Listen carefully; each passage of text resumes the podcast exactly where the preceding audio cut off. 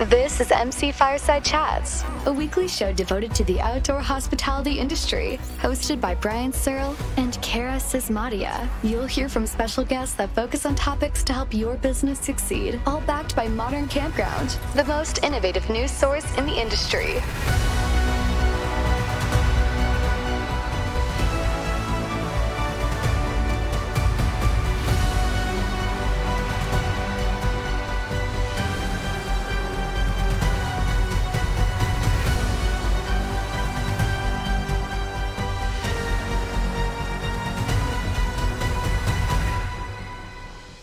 To another episode of MC Fireside Chats. My name is Brian Searl with Insider Perks. I'm all, still getting used to the solo co-host thing. I always want to say like my co-host Kara Sismadio, but ever since she became really important as the president of the Canadian Camping RV Council, now she had to step away from our show due to her crazy, busy, important schedule that is way more valuable than whatever I do on a weekly basis here. Anyway, super excited to be here for our Campground Hunter show. Happens the third week of every single month, and we regularly welcome a couple recurring guests with us. We've only got one of our recurring guests today. Nate was the only one who showed up from KCN Campgrounds. Welcome, Nate. Thank There'll you. be A special surprise in the mail for you that will probably get lost in the mail, but just know that it's coming. Oh, look, there's Scott Knepp too. He's hiding in the background. Welcome, Mhm. Scott Thank you. Thrilled to be here. From IVEE Management Group. Super excited to have them here. And then a couple special guests. So we got Mark Lemoine, owner of a KOA campground in Michigan. He's going to tell us about that as well as some really cool things that he's been doing, how he got started, and some uh, maybe uh, popular appearances that he has recently done that he wants to tell us about too. We got Adam Lendi, and I'm sorry, Adam. What is your partner's name? I apologize so much. I just don't remember. I'm a bad host. Can you hear us, Adam? Oh, we can't hear you. All right. And then we have Shannon on the show too, and she just had her grand opening at her park in the Great Smoky Mountains last week. So Hmm. she's going to talk a little bit about her journey there and all those kinds of fun things, and Yeah. hopefully we'll share some insights with you. They're super excited about that. Adam, if you get your mic fixed, let us know. We did hear you. I feel like in the beginning. But I promise you, we're not intentionally trying to mute you. So, what do we have before we talk to our special guests and let them introduce themselves briefly? Nate, Scott, is there anything that's come across your desk in the last couple weeks since we've last had the show that you feel like is super important for us to cover, talk about, discuss? We've talked about it a couple of times already on the show, but I think the, the advent of AI becoming mainstream, you and I have talked about this a bunch, Brian, both on the show and off. The most recent kind of monthly report that KOA puts out highlighted that pretty significantly. That's something that we're focusing on more over the last month, just based on that and some of the internal work we're doing. But other than that, that's been the big push on our side. Do you know we had a conversation with Mark before the show went live, and he has Hmm. not actually played with ChatGPT, despite KOA releasing a AI research report that said like how many percentage of campers are using Over AI to plan 30. trips already? Over Yeah. 30%. It's crazy. And But Brian still Mark, lets like- you on the podcast? Well, Sorry. so here's the thing: like we can't blame Mark because he is actually a celebrity who has appeared on CNBC and talked about his campground. So he was probably like to be fair, he was busy doing way more important things than whatever we do on the show. In, in addition, hosting 15,000 people right now. So That too, yeah. I guess he does run a campground, but we all know people buy campgrounds to retire. A little bit of a pass on that one, Mark. But Uh, anything else from your perspective, Scott? To, to Nate's point, we actually just rolled out Campy at another park, right? So we have an AI assistant at two of our parks, and and I think that's done a really great job at providing some additional bandwidth to our customer service agents up front to allow them to be more focused on FaceTime and the calls that they're receiving. Anytime to allow their attention to be more focused is a great tool. So we have enjoyed playing with that. Awesome. I definitely don't like we've taken up enough time and I'm obsessed with AI all the time, right? So let's talk about something a little bit more, maybe not more interesting, but different, right? Adam, can you hear us now? Can we hear? I guess you could hear us. Can we hear you? Yeah, we can hear you now. Something happened. Your intro video played, and then it just froze everything. I'm sorry. That's all right. It's We had to restart. We made it. Honestly, the video is coded with a little AI thing to hack your computer, and it's not supposed to be obvious. So I apologize for that. You Well, that's all right. As long as you buy great stuff on my credit card, I'm good with it. Depends on your definition of great. Yeah, just share it. That's all. All right. Welcome, Adam and Justin. Appreciate that. Let's talk, let's go around the room real quick. Just have briefly introduce our special guests who aren't normally with us. So, Adam and Justin, if you want to go first, and then Mark, and then Shannon, and then we can dive into each of your stories a little bit. Yeah, you bet. I'm Adam Lendi, I'm one of the founders of Beyonder Camp and Beyonder Holdings, campground investment and management group. So we own a few campgrounds. Um, what Justin did. Yeah, Justin Hogatt, also a partner with Adam here. We started a little over two and a half years ago and currently have six parks in our bag. Awesome. Congratulations, guys. Can't wait to dig in and, and hear more about that. Mark, you want to go ahead? Sure. I'm Mark Lemoine. Together with my wife, Carla, we own and operate the Coloma St. Joseph KOA Holiday in beautiful Southwest Michigan. We are more traditional franchisees, mom and pop, as you would probably call us, where this is the only park that we own and operate and fully enjoy it. We are in our eighth season this year. Hmm. But don't sell yourself short. He also does a great number of things for care camps and helps millions of children, and we'll talk about that too. So I appreciate that. plug, many man. hats. Yeah. Appreciate that. Shannon? I'm Shannon Connolly. My husband Thomas and I just opened our first park in the Smoky Mountains in Cosby, Tennessee. It's been a crazy few weeks. So, our park is called Roamstead. We hope that this is the first of many locations for us, but we're really excited to, to get started in the Smoky Mountains, which is my, my home territory. Let's talk to you first, Shannon, because I know I don't know because I'm not brave enough to own a park, but I assume that after a grand opening weekend and everybody coming in and you doing the one or two things that are on a campground owner's plate during that period, that you might be forgetting things the more minutes we make you wait. So, talk a little That's- about your park and your journey there. I would love to. Yeah. So we purchased this property in December and have been in the midst of renovations ever since. So our my husband and I and our two kids have done quite a bit of traveling in our camper over the last few years and just were a little bit disappointed with some of the campgrounds out there from a cleanliness perspective and Anything specifically you want to mention, or no course not of I'm course not it wasn't a KOA in Michigan? It absolutely was not. Though Right. I, I would love to get up to that area, but uh, but no, I, I think we love camping in our camper, but we also love staying in boutique hotels, and I just think that there's an opportunity to bridge that gap between the boutique hotel experience and the campground experience. I think the glamping industry is doing a really great job of that, but I can't always bring my camper to those locations. So I think really leveling up the campground experience, making it more modern, incorporating modern design and other amenities that you might find in a typical hotel are the direction that we're headed with Roamstead. What are some of the things that you've built that you feel that other campgrounds were missing? I think we've started from a design perspective, really focusing on modern architecture and that sort of thing. In this particular campground, it's a remodel, and we've worked with within the parameters of the existing park and tried to really modernize the facilities. So that being the lodge itself, we completely gutted, remodeled it. We've added new modern style cabins and renovated all of the existing cabins. We have spa like bathhouses that I would hope that are some of the cleanest that any campers have ever been in. I think that's a personal pet peeve of mine. I love camping and I love being outdoors, but I don't want to shower with spiders. like prop maybe we don't want to go into too many details here but describe spa like bathroom because i've been in roman spas in europe and that's probably different than what you're thinking of a, a little bit, yeah. So I would say very clean. We provide linens. We provide spa grade toiletries. We provide hair dryers and that sort of thing. But I think cleanliness and it's just a beautiful space. It feels good to be in there. So I think it's a mix of design and cleanliness and then the amenities offered within.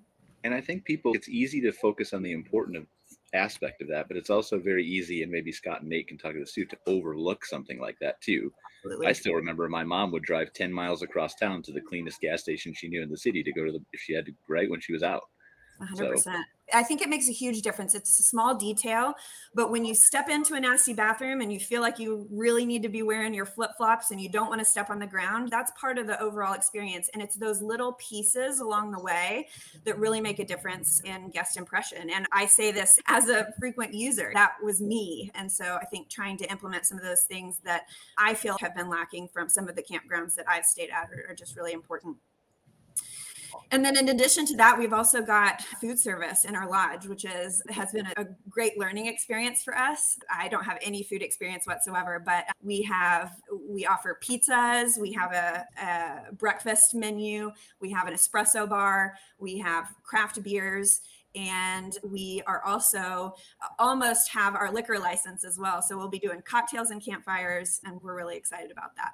whiskey too Yeah, yeah. i need Yeah, whiskey and pizza that's all and ice cream whiskey pizza and ice cream those We we've got all three of those things. We make a mean milkshake. We we definitely have the whiskey covered. We could introduce you to that Smoky Mountain Moonshine, which is what we're specifically known for in in Cocke County, is being a moonshine hub. Whiskey's moonshine, just Yeah. aged longer. Exactly.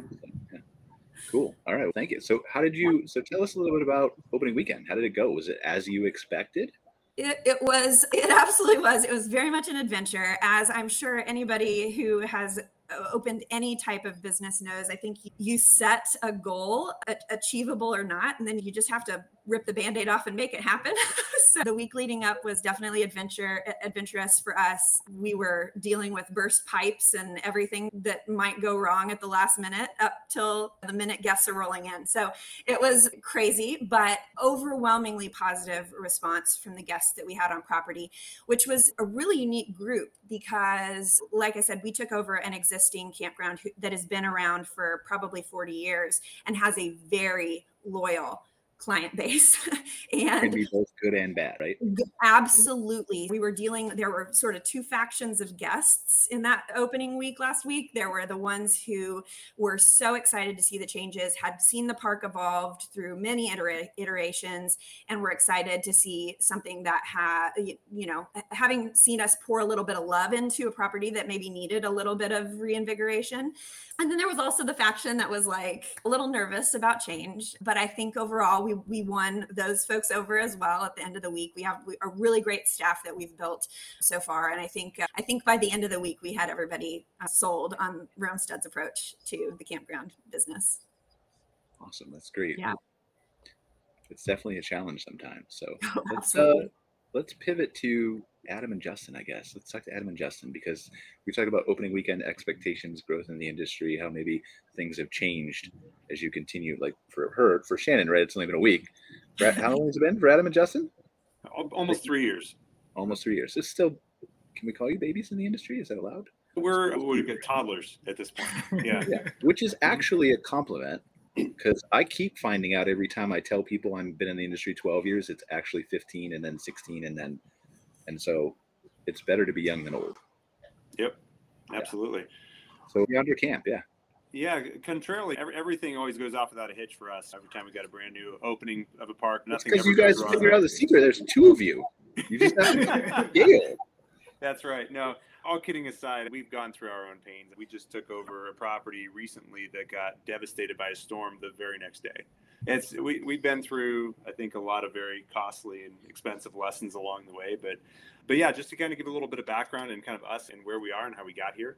We're two guys who got in this as a passion project. We had both had different backgrounds in real estate and things we were doing, but ultimately our families liked camping. In fact, it was on a camping trip together that we came up with this idea and really launched this into where we were. Initially, we wanted to buy a few campgrounds that we were going to manage between our two families, and it turned into a big operation now where we have, I think, about 130 employees, including campground staff, and uh, we're spread across six state, uh, five states right now. It's soon to be six and uh, we've got a ton of different campgrounds and fun. But yeah, this it turned into us starting a private equity company to actually raise the money to buy the campgrounds we're in. It turned into us starting a management company because we didn't necessarily want to outsource that to somebody else when we got into this. And then yeah, just kind of the rest is history. Nate course, asked some hard questions, and you guys share some similarities there with your business. Yeah, yeah, very much structurally very similar. I'm super curious. Like, where are you guys? Where are your parks? Where are you located geographically? Yeah, we've got so our very first campground was just outside of Iowa City, Iowa, uh, right along Interstate 80. Our second campground is in Rising Sun, Indiana, which is about 20 minutes outside of Cincinnati across the Ohio River. Third and fourth campgrounds closed within a week of each other. Another one back in Iowa, again, just outside of Cedar Rapids. Another one in Missouri, which is one of our favorite properties because it's a marina, campground, and motel mm-hmm. resort property and then and that's on Truman Lake, which is the sister lake to Lake of the Ozarks, if you're familiar with that area. And then of course our we've got a property in near Lake Charles, Louisiana, and we're mm-hmm. getting close to one in Alabama right now. Okay, that's In great. Oklahoma. Oh, in Oklahoma, I forgot, just 20 minutes outside of Tulsa. Yeah, that's Okay. the most recent. So Were there specific things that led you to create your own management company? Did you try to outsource that and then pull that back in house? What was the process you went through there? We never attempted to outsource it. Actually, I lied. We attempted to outsource it once. We, we did some research. after we'd already started ours. We, we both came from backgrounds in residential real estate, and the thing we knew from that world is that nobody appreciates the pain of vacancy as much as the owner, and and management groups don't always share that same sense of urgency. You know, no offense to anybody else in the room. Knepp from IVEE Management. offense to anybody in the room, but it's just a general distrust that we had of other management companies from other areas that just caused us to start here, starting our own management group. And coming in without any actual background in the RV hospitality experience, it was certainly a pretty big learning curve. We learned a lot of very hard and very expensive lessons early on, and fortunately have persevered through it. Now we've got a team in place that's running pretty well. We've got run a remote management model, so in each property that we really empower to act like an owner. They're compensated like an owner. They profit share with us, and then we've got a structure over them that really helps them be successful. Yeah, that totally makes sense. You've mentioned twice now hard and expensive lessons. Maybe give us an example of one or two of those. I would say certainly as it relates to the management side of things, having the right people in place. You- That's that's your most crucial thing is the people. We've had a couple of GMs in the past, and granted, this is before we really tooled our models, who treated it like a job, and and that Mhm. was just they, they did the bare minimum, or maybe not even that sometimes, and it reflected in the performance. But we've got a pretty dialed operation now, where we've got a regional who oversees them and does weekly coaching with each manager individually. They collaborate as a group and they set goals together. The CFO has regular financial reviews with them, so they know how to read their Mhm. financial statements. They understand which metrics are important and set goals around working on improving those. I'd say that some of the most expensive and costly have been ones that you didn't necessarily feel in one blow. There were ones that took two quarters to materialize in lost business or opportunities. Yeah. And Nate, to further up on that question, it would be a pool situation. And the due diligence process is always a learning experience and what to look for. What's at a campground? How old is it? What's the infrastructure really? And then does the pool work? Hard to tell in the winter. Right. Uh, you go on the word of the owner. And, and then the power of water. That pool is infinitely valuable to us for the guests. And that's one of those things you don't really realize until a pool goes down and ha- it is down. Mm-hmm. Just and then working with the government entities is always a good learning experience. I'm sure everyone knows that too. But The art of creativity, right? On that front. Yeah, right. I'm, yeah. I'm glad to hear you mention the due diligence process because as a management group, that's always, I think, the hardest thing when you are having the early conversations with the owners and getting the vision of what they want the park to be. And you get super jazzed about this vision that they have. And then a month or two in, you find some cosmetic, some infrastructure thing, the pool, the sewer, the something that needs a lot of money put into it and all of a sudden that vision can't materialize with the in the time frame that you had imagined because that money has to be reallocated i'm glad to hear you mention the due diligence process because i i think if there's anything i'd want to highlight for owners and people running a campground it's to to not skimp on that process and bring the right people to the table to look in the right places Absolutely. And there's uh, the main point too is there always will be a surprise. You can't find everything, but it is very important. As owners, sometimes we like to cover up, maybe not me personally. We hear a lot about it and then just making sure you have a good contractor that can go take a look. Time wisely. If you need to extend the closing to take a better look, it's probably worth it. Yeah. Yeah. Interesting. Then and then so as you've grown, you have you've evolved as far as the continuum of how you raise money to buy the campgrounds. It sounds. I'd love to hear a little bit more about that, maybe. That's actually probably the most interesting part. Neither of us had any experience in private equity prior to this. Zero. You know, I mean, I think when we first started, like I said, when we started into this, we planned on buying a few ourselves. We had the money to buy a couple smaller ones. We were both big thinkers, and we can't leave well enough alone, so it turned into how do we buy a hundred? I think it's the number we threw out, and there was no science in that. It was just like a dartboard shot. And of course, that's still been the target is to own 100 campgrounds. But we knew we were going to need other people's money for that, so we were Mhm. reading books on how to syndicate Mhm. and how to raise capital, and really learning by doing, hiring attorneys to educate us along the way. And our first property we closed, we were about one third of the investment in it personally, and the rest of the money came from friends and family. You know, then we brought some members on the team to bring other investors in, and we got a few new investors in the next one, and a few into the next one. Now we're to the point where we're making relationships with some bigger groups that are potentially going to solve the capital woes going forward. If you hmm. have ever raised capital, you'd appreciate the pain of you know, the, I guess the fire drill and the sleepless nights of being a little short, coming up on a on a hmm. hard money deadline. So. Yep. Interesting. Yeah, I'd love to trade notes with you more about that maybe offline. We've gone through a similar kind of uh, trajectory with our funding model as well. Yeah, the Yeah. first couple of years weren't the most fun. And that's the thing, right? I mean, there's so many lessons that you learn as a business owner. I don't have experience owning the campground piece of it, but obviously I built my business, bootstrapped it without any venture capital funds. But irre- regardless of that or not, there's still that I'm going to do a couple things or a thousand things wrong until I figure out how to do this one right. And that failure is necessary. I think, Mhm. and I'm not putting words in Mark's mouth, but Mark, you went through a journey when you bought your campground, certainly to where it is now. You want to talk a little bit about that? Sure. Just a little background. I had a 24 year career in government affairs prior to deciding we're going to sell everything we own and buy the campground. And I went what sounds like more of a traditional route. And maybe it's uh, an example of my lack of or my limited risk tolerance. Even though we sold everything, there was high comfort level with my wife and I becoming franchisees of KOA. And some people look at the business model of a franchise where you've got the mothership and you've got us individually. I like to flip it. I am literally, my wife and I are the owners of our own company. And through our franchise mm-hmm. dial, we've hired a team of a hundred people in Billings, Montana to do a whole lot of stuff for us. So we literally were challenged by a mentor of mine who who asked me I, I told him after 24 years of government affairs i was exhausted. I couldn't imagine continuing to do this for another 20 years given the state of government and i don't need to probably elaborate much on that. And he challenged me with two questions. He says if you could do anything in the world what would it be? And before you answer that question if you don't change something dramatic about what you're doing fast forward when you're 80 years old looking back at life what do you regret not trying and without hesitation, I immediately told him, I, You're going to think I'm crazy, but I've always wanted to own and operate a campground. So he continued to challenge me with, Then you got to do it. So, in conversation with my wife, we literally put pen to paper, figuring out we could do it all, chips all in ourselves. I'm sorry, I don't mean to interrupt you. I have one question though. How long was the conversation with your wife? uh, like a lot of the others on the show here today, it wasn't too long because we had talked about it over and over again, particularly through the years. Okay. We would take our So kids. she already knew your dream. She already knew it. But what was interesting is that for the first time, instead of telling me to suck it up, Buttercup, she was a stay at home mom and I was a sole breadwinner. And normally she'd tell me, go back into the marketplace, get the money in your salary that we need to support the kids. Instead, she says, why not? And at the time, our my son was a sophomore in college, and then we had we have three daughters, a senior in high school, a freshman in high school, and a seventh grader. And I decided, yeah, let's sell everything at that juncture in our life. So it, it caused a bit of family disruption as well, but they've they've enjoyed the adventure with us as well.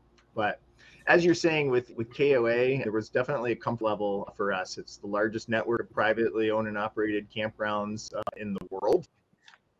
Now 500 properties in North America. It's a brand that people recognize and in many respects, and our guests tell us this over and over again. They know what they're going to get. So rather than just opening up Mark and Carla's campground somewhere in Michigan or another state, we became a part of the brand and we're happy to it.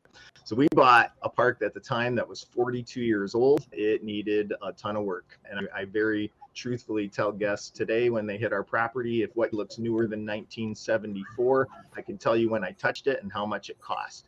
And un- unfortunately, those surprises just continue to evolve, and we've learned how to have that delicate balance of infrastructure improvements along with some cosmetic things that have a wow factor for our guests. And of course, bottom dollar, what makes more revenue? Making so in that process, we've completely renovated our store. We've added new site types. I really actually I have less sites in my park today than I had on the day that I bought the park, but the real estate is performing at a higher value and in the end it's working out for us.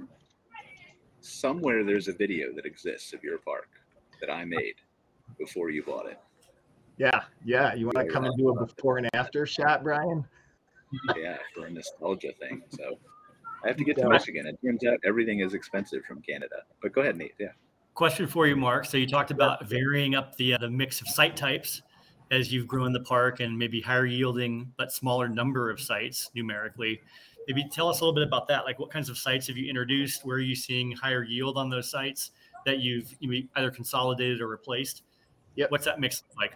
Yep. So we largely had a balance of primarily just RV and tent sites. There were a handful of camping cabins and two deluxe cabins. We've mm-hmm. now, on the RV front, we have added the deluxe patio RV sites that mm-hmm. have obviously all of the full hookup, the nice pads with the amenities of the furniture and the grill and the umbrellas, so that people literally are just rolling in, setting up, opening up their awning, and cracking open their favorite beer or wine, and camping has begun.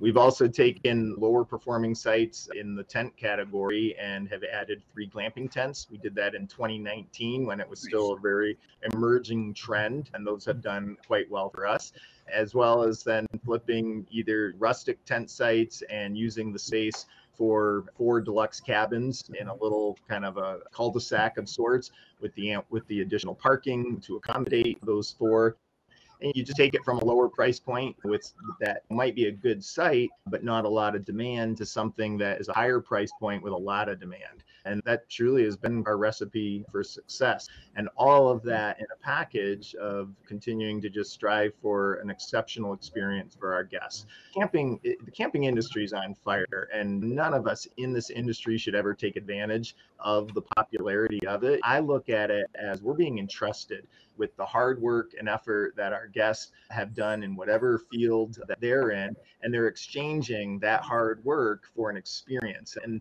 they're coming to us they want to have a good time with their family or their friends and we owe it to them to really do nothing short of our very best. Like shannon and her husband my wife and i are campers and we've camped through the years had great experiences have also had some bad experiences and i like to think i I can develop and do, try to do nothing but the best by our guests. Mm-hmm. What what one follow up question? I know KOA has released the new signature site kind of specs, right, for these big kind of high end luxury sites. Do you have any plans to look at that or introduce that or work that into your park mix? May, but not ready to necessarily announce that. I think really what that's intended to do, and for all of us, it just challenges us to meet Set the bar higher. ever- the ever increasing expectations of our guests. Mm-hmm. And I like to also, while we might do that to meet the, that niche, I also like to make sure that we have a balance in our portfolio of guests that might be a little more price conscientious so that we're not completely pricing ourselves out of some people's market, yet meeting a demand for a high quality experience as well. Mm-hmm. Yeah, makes sense. So I would love to hear, and before I ask this question, actually, Adam and Justin, Shannon, everybody who's on the call, obviously Nate's doing it, but feel free to just step in and ask questions, or if you have something to add, like it's not a turn-based thing, right? I forgot to say that before we started, but please, we'd love to hear your. Obviously, you guys have valuable input, and we will get back to Beyonder and your parks and things naturally in the conversation. But Mark, I'd love to hear more about your journey from like newbie Mark and Carla KOA franchise owners to where you are now, which is we touched on briefly, right? You're culminating perhaps in so far culminating in your CNBC appearance and your work with care camps and things like that. But how do you grow from a newbie who nobody knows within the KOA ecosystem to somebody who's very clearly a leader now? Yeah, I, I appreciate that, Brian. Thank you. Yeah, it may be because all the old guys are getting out of the industry, and I just end up being on the top of the heap now. But but no, we, That's a very humble answer, right? I just wait for everyone to nod who's good, and then I take over. yeah, no, it every day you just keep one one foot in front of the other. There's always at first everything was brand new. As I said, being a part of KOA, we, we started we became the owners of our property in all end of the summer, but still had a mm-hmm. third of the season left. Drinking out of the fire hose, and in those early months, everything's new, everything's a surprise and a shock, but you push through it and just solve the problem as opposed to being paralyzed by it. I had no greater joy than in November of 2016 when I stepped into the convention center of the KOA convention that year to to see a thousand people all wearing yellow and all swapping stories. Mm-hmm. Hey, I did that too, and I've been there as well. So it's very encouraging, and it's great to be a part of that network. But it's also great in, to be a part of that broader network as well. Like all of us on the show, and you mentioned the CNBC story. I've had a lot of people that have reached out to me from that, saying, "Hey, I'm kind of in the early stages of doing this, or completely different business, but I love the entrepreneurial side. Would you be willing to talk?" And I told them that I would, and just to offer them that because there were people in my life that did that we were in those lean days. So I'm happy to pay it forward. But to your question, Brian, I mean, you just, you, as you address the problems, you grow. What I've loved about owning and operating a campground, in contrast to my prior career, where I might work on uh, that were problems before me, problems during me, and will continue to be problems forever and ever, perhaps. In contrast, I hit the property of a 42 year old park that needed a lot of TLC. We had a short list, actually, a quite long list of projects that we wanted to tackle, and we dedicated the time, energy, and resources to that. And in a short period of time, we could see completion and we just did that over and over and over again where now i look around and it's just it's mind boggling to see what we did. But it has to all be strategic it has to all be in balance meeting the needs of our guests. Our guests are very forgiving. When you add something new that they really like and they look over your shoulder and see something that they don't like they know you're going to get to it eventually. But in the big picture too if i may i'll take my little two cents. Brian talked about care camps being community minded my wife and i not only are we boots on the ground as a as family owned camp campground and interacting with our guests directly on a day-to-day basis owning my own business now gives me a lot more flexibility to engage in other things. And care camps has been a tremendous passion of mine as well. Specifically in my prior career i ended it working for what is now the largest health system in the state of michigan. And i would often say if ever i was having a bad day all i needed to do was walk in so you see a child pushing an IV pole, your problems get put into perspective quite quickly. So I was excited. I was excited to become a part of KOA and learn about care camps, which has been mm-hmm. we're selling actually we're going to be celebrating our 40th in 1984 is when uh, it started by a, a, group of caring KOA franchisees and now has since grown to not only mm-hmm. be receiving support from KOA, but also from a number of players in and outside of the outdoor hospitality industry. We get to serve thousands of kids each year at 138 pediatric oncology camps all across North America. Who can't love that, right? Note on that, it's not a KOA only thing. So, Adam, Justin, Shannon, Scott, it is an industry wide outdoor oriented camp for kids that uh, that that can't do that otherwise. So that is that absolutely right. take a look at that, and if it's something that is moving to you, it's something that all of our parks contribute to very aggressively as well through the course of the season. It's part of our kind of core set of values at KCN. Also, it's an amazing program. That's great. Yeah, absolutely, Nate. We couldn't, we absolutely could not have grown to the levels that we have without partners beyond and outside Care Camps is its own 501c3. And if anyone really is interested in it, they can find out more at carecamps.org. Mm-hmm. Awesome. Thank you, Mark. And then, so then, how, again, I think you partially started down that journey, but how does it culminate with the appearance on CNBC? There's obviously a lot of franchise owners and a lot of people who have a wealth of information within KOA. So, how does Mark from Michigan yeah, and, and, end up at CNBC. That really is a credit to the great marketing team that we have here at KOA. They, they keep in their Rolodex, if people remember what those are, or on a short list of some of the success stories within the system. And my wife and I happened to be one of them, and they were pitching our stories to various media outlets, ours and other successful franchisees within the system. And we just happened to get, garner the interest of CNBC that wanted us to tell our story and it's not a unique story, but it is one that we've lived obviously very directly. So we're humbled by the success and the attention that has brought. And again, it's not just attention on you, it's the opportunity that that gives you to help more people through their journey, KOA or not, right? Right. And I think that's an equally important piece. At least that's how I would view it. I'm pretty sure that's how you view it too. That's right. No, it, it really can be quite terrifying when you decide to take a hard left turn or right turn from what you used to do for and jump into an industry you don't know. Uh, fortunately for me, my background also helped me navigate personally and then work with the leadership at KOA when COVID hit. I knew how to read our governor's orders, I knew how to interpret what was coming from the feds, and I never closed a single day, by the way, uh, because nothing said that I had to. But I hope we never have to go back to those days either. Can I get an amen? okay. Amen. So, what else do we have on our on our list here, guys, that we want to talk about? Well, Shannon, I'm curious about your purchase and What has helped you decide what you add and change, and how has that worked out for you? That's a tough question. On this property, we felt like we needed to change just about everything. It, the bones were there, but basically, we had our hands in every single piece of the property. Every cabin, we have 18 cabins. All of them are either remodeled or brand new. We built eight new ones over the last six months. We had six existing yurts. We renovated those and built three new ones.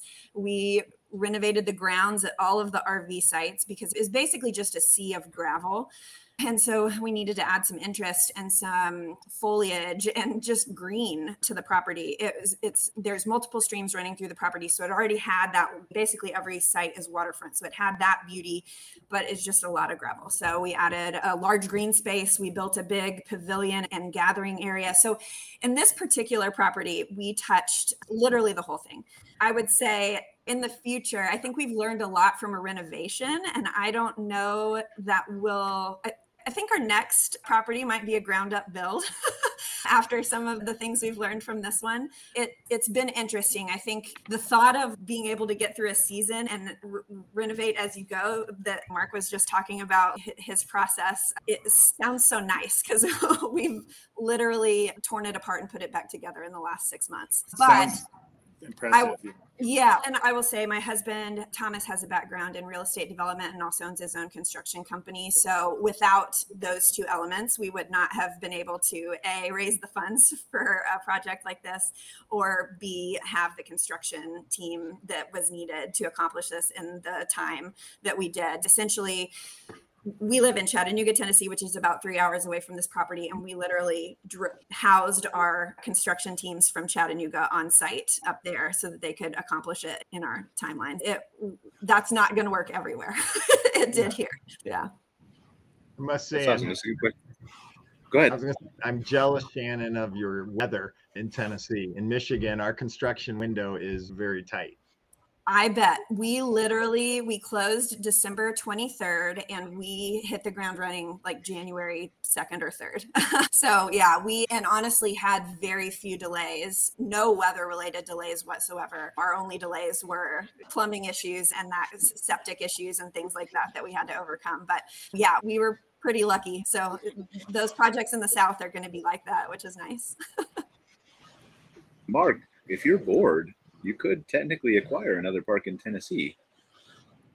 How many years has it been? You- down here. How much more can you possibly find to fix there? Yeah, no, my, my wife and I at this point right now are focusing on the R of the ROI equation. And uh, we've got ramped up a very successful seasonal park. And while there's always work to be done, whether it's physical in nature or just the taxes and the marketing and the reordering of product for the year to come, we've actually enjoyed fixing up the park has timed very nicely with all four of my kids becoming married individuals and not living under my roof anymore. And I don't have the gravitational pull of grandkids yet. My wife and I feel like we're in our 20s again, only now this time we've got money. And we we spend it we spend it in a 34 foot motorhome that we travel south of I-10 during the off season. Excellent. Awesome. Hey, hey, So- Scott, I got a question for you. I'm curious what kind of clientele you've been looking at. But I think that this industry has been mom and pop for so many years, and it's I can see it in us too. Like the energy level is changing a little bit. What is are those kind of the people that you're getting at this point? Are you finding people that are old, tired, actually want to keep the property perhaps with some cash flow? As Mark just mentioned, he's finally making money. Maybe you can step away for a minute and not be so involved. You ask such a great question. And the answer is probably exactly what you're imagining. And it- it's all over the place. So, just within the past year to date, we've had conversations with some mom and pop folks that have been looking to, and you really see that a lot with generational considerations, almost kind of like Mark just tagged on that the family gets involved the parents get older, they got this from the folks and they don't have the interest in keeping it going, or they do, they don't want to sell it, but they want to maintain some part of it, be active in it somehow. So, so they'll yeah. so they'll work on the revenue on that piece. The other big one is we've seen a lot of institutional investors come into this space. a lot of people who are very sophisticated in traditional hospitality management models like hotels and resorts. So we have managed properties for groups that have big hotel portfolios. That's a very different type of client because that reports out of QuickBooks are not very impressive for them. And so you really want to have some high end reporting. You really need to have some sophisticated property management system capabilities. You really want to be able to showcase your revenue management skills with that. So we've and that's really i think where IVEE management shines is just because tom our coo and myself both come from that hotel resort background. There's a lot of that same familiarity and the transfer of that financial reporting skills and everything in between. Uh, but really the other group that i'll throw out there are the passion projects those people that almost where mark's story began. I think mark's story probably could capture like at various stages of Mark's life, he might be experiencing this. But essentially, every campground owner has lived a piece of Mark's life. Mm-hmm. yeah, yeah. So we've heard it all. Yeah. I have a question for Adam and Justin because Shannon was talking about briefly, like she acquired the park, she fixed it up. Maybe next time, ground up development. Are you guys only looking to acquire parks and manage other properties, or are you looking to perhaps delve into that world too? Uh, we're doing both. So for us, it, it just made sense to start with cash flowing properties, stuff that was going to make money day one, especially when we started out, again, attracting retail investors. They, that's what they want. They want returns right away. So they can't sit on the sidelines for development and wait. It was just the demand we had at the time. We've since moved into properties that have opportunities for larger expansion and development. So every, mm-hmm. almost every opportunity we're looking at now that's existing, we're looking for something with that extra acreage and the demand for it, the extra opportunities to just build it out. And now we're just starting to get into the ground up development space. So that's something we've been, even though we were bullish about getting into the other stuff because we were familiar with real estate acquisition, the development is something that we didn't have a background personally in. So we're actually working on bringing in the right partners for that now. We've got three different groups where I guess you could say dating to figure out who we want to move forward with, but who have tremendous amounts of experience. We've got a couple opportunities on the plate that could be unfolding in the next year. So that will be a new space for us. I completely agree, though. We felt Shannon's pain of buying a place. There are all the problems that are in there, and no offense to mom and pop owners. There's a lot of passionate mom and pops, but a lot of mom and pops are very uh, DIY in their project, totally. and mm-hmm. you get a. You, we've uncovered a lot of really ugly situations when we bought a property, and you go even though our due diligence has come a long way, and as Justin alluded to, we aren't buying places with bad pools anymore because we actually know to look for that stuff now you still can't catch everything. There are going to be surprises that come up on you, but boy, building a new place and knowing that everything's brand new and the way you designed it, yeah, that's the dream right there. Yeah. Although I've talked to some friends who have built brand new and they say everything goes at once when it starts to go. That's a fair well, point. Which hmm. friends are these, Mark? We want to have. friends that have sold their parks actually right now. okay. So they haven't lived the Mark dream yet. No. And hopefully never do because we don't want a piece where Mark has to sell his park unless he wants to. Yeah. No, I get to I get to stagger all of my repair jobs. what we've seen it, it, with the new parks is similar to what Shannon mentioned at the beginning. When a park is already running and you transfer the ownership, you've already got guests in house mm-hmm. all of mm-hmm. your the issues that you're working through you already know okay we can operate while we tackle these issues and get these things addressed with a brand new build when the when you're waiting on water you are waiting on water you are or electric are, pedestals or whatever the shortage was of the last mm-hmm. two years right yeah. yeah, you have that date on the calendar of we're opening this date, and as you're getting close to it, and you don't have that water or that pedestal, you're begging, please have this ready. We have guests arriving. Yeah, they're both with their challenges for sure. Yeah, one of the things I enjoy most is when I go to a property and the clientele, the guests are saying, "I love what you guys have done. I love the changes that you've made." there's nothing better than making mm-hmm. people happy. I think that's what we're all here to do. Absolutely. And when we take over a park and add amenities, clean things up, that's pretty fun too. Mm-hmm. Very much.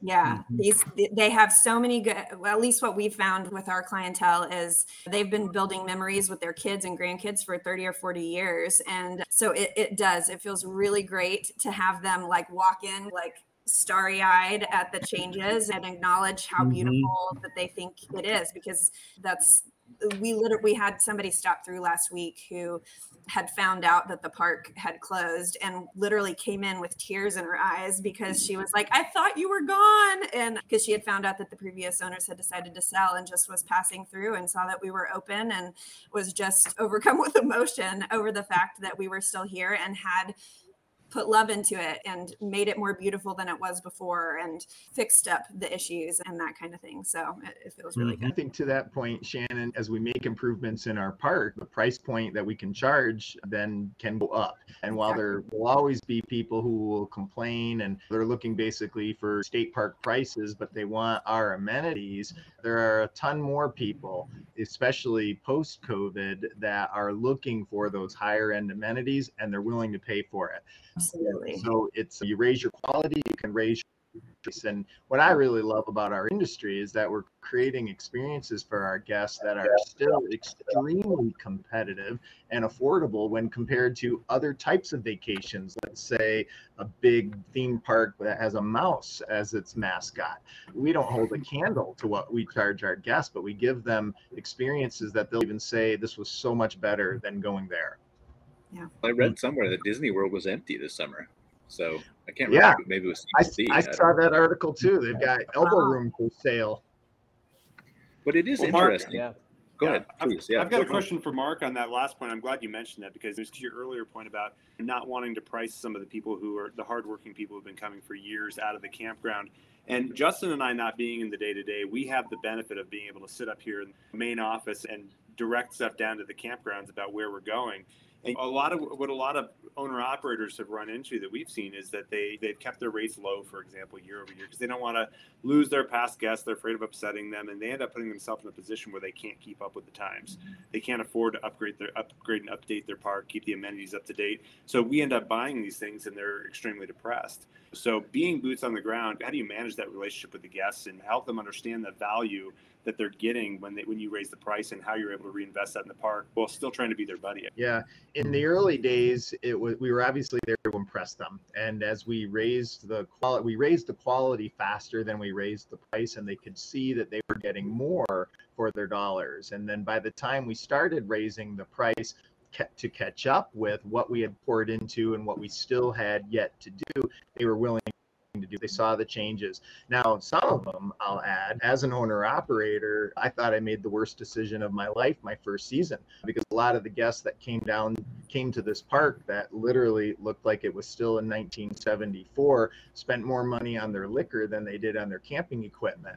So I was happy to raise my price beyond their level of comfort so that they can still go drinking somewhere else and I have other guests who are willing to enjoy the high quality experience we've now created and we're both happy. Mm-hmm. You're never going to you're never going to satisfy 100% no matter what we do. There's always going to be somebody that will say, "Oh, the price is too high," or "I'm only sleeping here." I don't walk into the Hilton hotel and ask for the penthouse, but not pay the penthouse price because all I'm going to do is sleep in the bed that night. You're going into I that. mean, I do, but I'm a Marriott elite, and I, thing maybe. because. go ahead. We got to find out how you get your member points for those beautiful uh, tropic locations you visit often, Brian. I have lots of credit cards. That's it. Sign, sign yeah. bonuses. Yeah. it's a balance. And in our industry, there will always be some lower end parks that those people who are more price conscientious will go to. I Mhm. cringe as a former government affairs professional. I cringe at the competition state and even federal government creates in our space. They take my tax dollars and now we got state parks all over the country that are putting in full hookup sites and splash pads and different fun amenities that used to be pretty much the domain of just the private operated parks. Competition is everywhere, but fortunately, so is the demand. So there's rare, rarely, there's never a weekend in the summer that I don't have a full house. Midweek is that business that we all would love to capture, Mhm. and I've been we've been pleased to be able to capture our fair share of it. And quite frankly, we all need to take naps and get off property when the park's not full. Yeah, it's all in balance. Adam. And I think the way we look at that too is there's a time and a place, right? So there's a time and a place for that unplugged state park camping experience. And then there's a time and a place for something a little different that's maybe a little higher end. Just you don't stay at an all-inclusive resort every time you travel. You sometimes you're staying at the holiday inn and sometimes you're staying at, at somewhere else a little bit higher end. So i think it's the same thing with camping and what people are starting to realize is that camping isn't just one thing. There's a whole spectrum of camping experiences. And there's a time where you do want that affordable experience, but there can also be that opposite end of the spectrum where you're looking for something a little more with a higher level of amenities, a higher level of service, a mm-hmm. higher level of, of an experience in general. And so I think it's recognizing that we every camper is going to have a mix of those experiences for sure. And that's something we could take like a whole nother show and unpack. We've only got three minutes here left but that's a very it's a very good point is understanding your demographic not just mm-hmm. your current demographic but the one you want to head towards. And then once you've identified that realizing that yes you definitely want to take care of the people who have been longtime guests. You want to be cognizant of the working person who's been staying there forever and so you have to balance that. But also where do you want to head? Realizing that most people will respect the money that you're putting into it and understanding that if you do have to raise prices, that there's a new and different type of camper that you just need to go out and attract through marketing that will come and will pay those rates. And so it, it really just depends on what you want to do. But there's always that there's always a market out there. Even if the demand continue, even if the demand not continues, but goes down, is if we're heading in whatever to we're heading into a recession, maybe not a recession, it changes every five minutes. I feel like on CNBC constantly, but regardless of where that's headed, I think the next frontier is the experience, which Mark is already delivering, which KCN I think has a value statement for, which IVEE puts into their park, which Beyonder probably does too, which Shannon obviously does with their. And I just say probably Adam and Justin, because I don't know more as much about you, but Shannon with her restaurant and the amenities at Roamstead, and I think that's the experience that sets it. You're not just going to come because it's a campground that's either luxury or not luxury or somewhere in between. You're coming for that plus the. Do you still have warm cookies, Mark? Or was it donuts? It was donuts. It, it? Is, it is donuts. We do donuts still. Yeah. Uh, like Shannon said, we have a pretty robust mm-hmm. cafe serving espresso coffees first thing in the morning, and the donuts and muffins and breakfast sandwiches. We even did avocado toast for a period.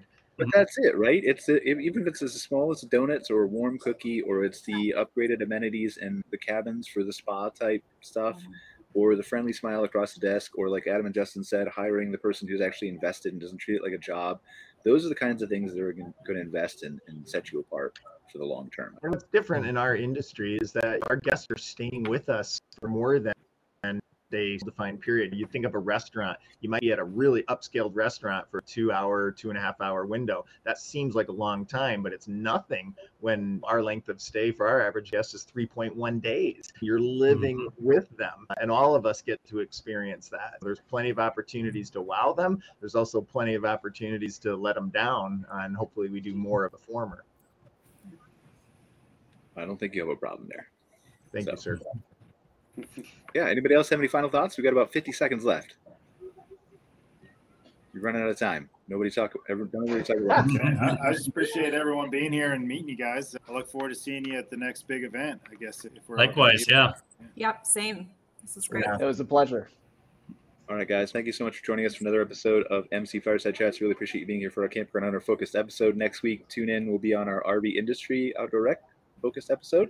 But super excited to see Scott, Nate, you guys back here next month. And obviously, we'll continue to check in with Adam and Justin, Shannon, and Mark. And really appreciate you guys sharing all your stories. So take care, and we will see you again soon. Thanks, all right. Thank you, Brian. Thank you, everyone. Bye. Bye. Thanks for watching this episode of MC Fireside Chats, hosted by Brian Searl and Kara Sismadia. Have a suggestion for a future show or want to see your campground or company as part of an episode? Email us at hello at moderncampground.com. Join us next week for another episode. And don't miss the latest outdoor hospitality news and commentary from around the world at moderncampground.com.